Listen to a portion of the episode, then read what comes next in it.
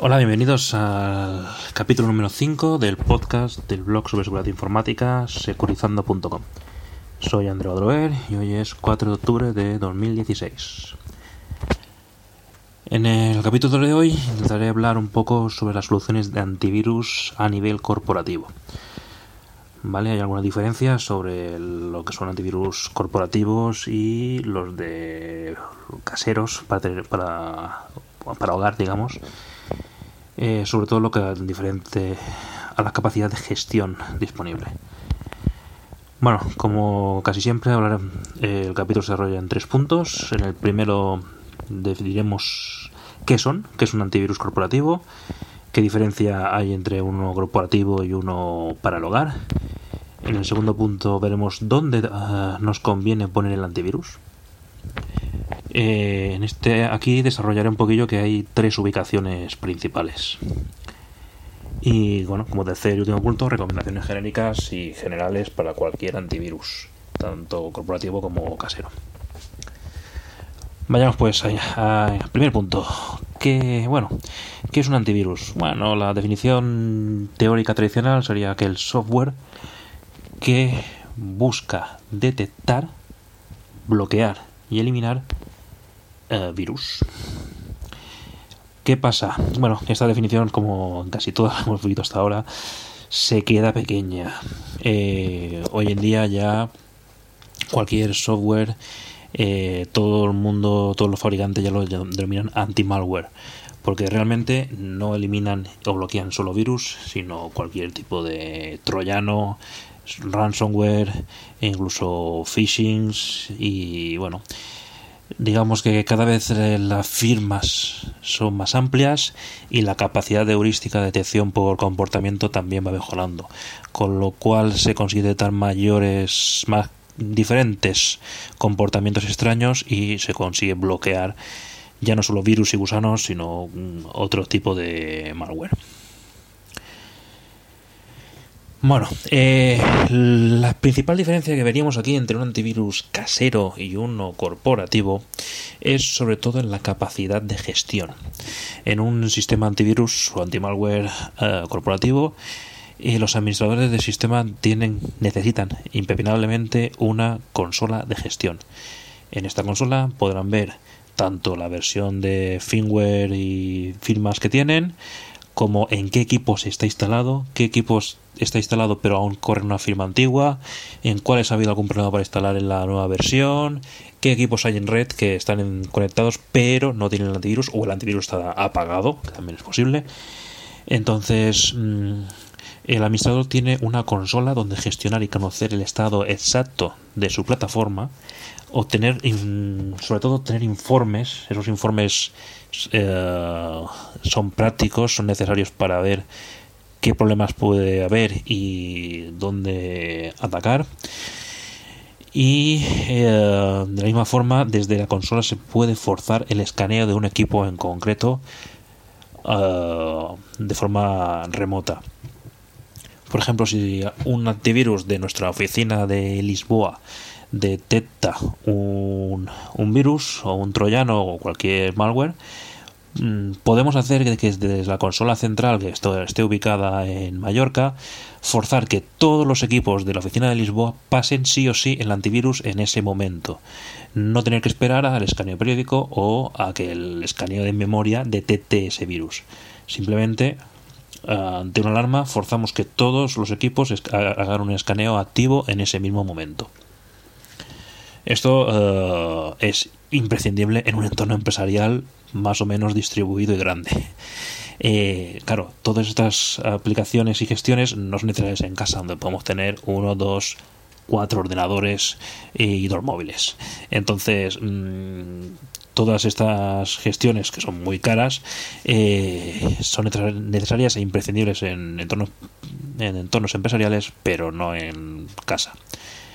Al final, un fabricante de antivirus que dé un producto de hogar y al mismo tiempo un producto corporativo, las firmas y la heurística va a ser más o menos la misma, porque al fin y al cabo lo complicado es encontrar esa firma, lo complicado es encontrar el procedimiento para detectar un malware, pero una vez que se ha encontrado, distribuir esa firma o ese nuevo procedimiento es... Da igual si es para un antivirus corporativo como para uno de hogar. Al fin y al cabo, el software lo puede gestionar fácilmente y no requiere de grandes capacidades de cómputo. Así pues, la gran diferencia entre un antivirus corporativo y uno empresarial, empresarial y de hogar, no es el antivirus ni las firmas en sí, que algunos fabricantes avisan primero a los sistemas corporativos antes que los de hogar, pero no es una política que está en desuso cada vez más. No es entonces las firmas y las capacidades de detección, sino las capacidades de gestión. Imagina tener que controlar 8.000 ordenadores con 80 oficinas diferentes distribuidas. Si no tienes una consola de gestión única, es inviable, directamente imposible. Bueno, en el segundo punto de este tema veremos dónde ponemos el antivirus. Vale, aquí habría tres enfoques principales. El primer enfoque, lo que buscaremos es detectar, bloquear y eliminar el troyano, el virus, el malware en general, antes de que llegue a nuestra red, a nuestra empresa. Entonces, ¿cómo se hace? Bueno, poniendo este antivirus lo más lejos, lo más fuera posible de la empresa. Se suele poner directamente conectado en la red de internet y asociado al proxy de navegación o al servidor de correo, de tal manera que el proxy de navegación, cuando alguien se baja un ficherito, un ejecutable, un zip, cualquier programa o cualquier fichero, incluso un .txt también se analizan, este fichero, antes de que el proxy se lo sirva al cliente final, al usuario, se lo pasa al antivirus para que lo analice y dé su visto bueno. Si por lo que sea hay un virus, el antivirus lo bloquea y ya evitamos que ese malware entre dentro de nuestra empresa. Sería pues una primera capa de protección, lo que los comerciales llaman antivirus perimetral, porque está fuera, está en el perímetro, sería la primera muralla de defensa. El segundo punto donde es interesante detectar un virus es en el momento que se ejecuta, en el momento que arranca en memoria. En este momento se trataría del antivirus tradicional de escritorio, el que podemos tener nosotros en casa, que lo que hace es analizar, pues, el comportamiento de todo lo que se ejecuta y lo que se abre en memoria del ordenador. Entonces aquí lo que se hace es evitar que se ejecute el malware. Y el tercer enfoque es lo que los comerciales llaman antivirus de core, que viene a ser allí lo que intenta es analizar, escanear la información allí donde la almacenamos. Generalmente en una corporación medianamente compleja dispondrá de servidores de file and print, que siguiendo terminología Microsoft, que básicamente serían carpetas compartidas, recursos compartidos y con toda una serie de privilegios de seguridad, que no entra al caso, pero serían lugares de almacenamiento. Bien, hay antivirus que se dedican específicamente y que están especializados en analizar muchísimos ficheros guardados en disco, uno detrás de otro o de forma aleatoria. Bueno, hay diferentes estrategias, pero digamos que no analizan lo que hay en memoria, ya que en el servidor generalmente no se ejecuta nada, salvo que estamos hablando de Citrix o VMware o de RDPs. En un servidor de almacenamiento estamos hablando de recorrer el disco duro en busca de malware. Sería este el tercer enfoque.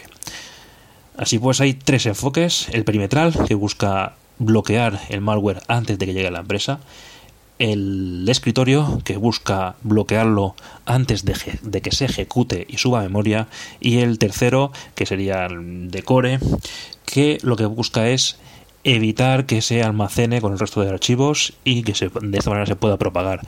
Es muy fácil que si un virus entra en un PC por algún motivo, este se guarda en una carpeta compartida que luego el vecino de al lado, el compañero de oficina, abrirá y se infectará. Bueno, las tres opciones y las tres estrategias son necesarias, son válidas, y importantes. Todos tienen sus ventajas y sus inconvenientes. Pero bueno, como recomendación, ya entramos al tercer punto. La recomendación ideal es tener las 3 capas de protección y que en cada una de ellas se encargue un antivirus diferente.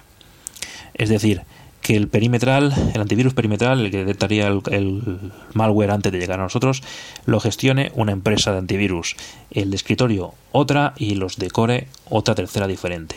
3 software diferentes, 3 productos diferentes.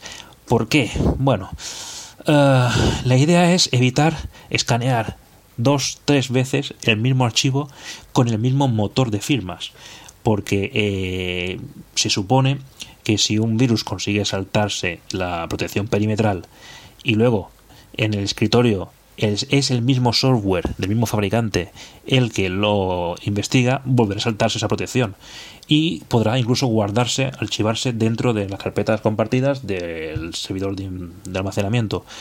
Con lo cual, si esas carpetas vuelven a ser analizadas por el mismo motor con las mismas firmas, pues es probable que también se lo vuelva a evitar.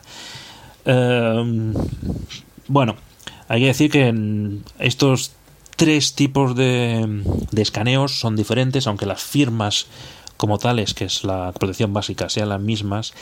La heurística, los motores de búsqueda son diferentes. Entonces, aunque el fabricante del antivirus sea el mismo, sí que estaríamos hablando de 3 procedimientos de software diferentes buscando un malware.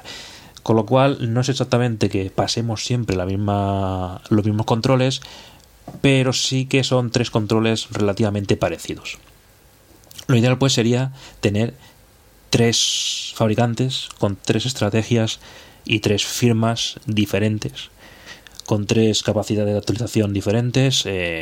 Puede que alguno se actualice cada hora, otro cada día y otro cada 30 minutos. Eso ya depende del fabricante. Eso sería en el mundo ideal.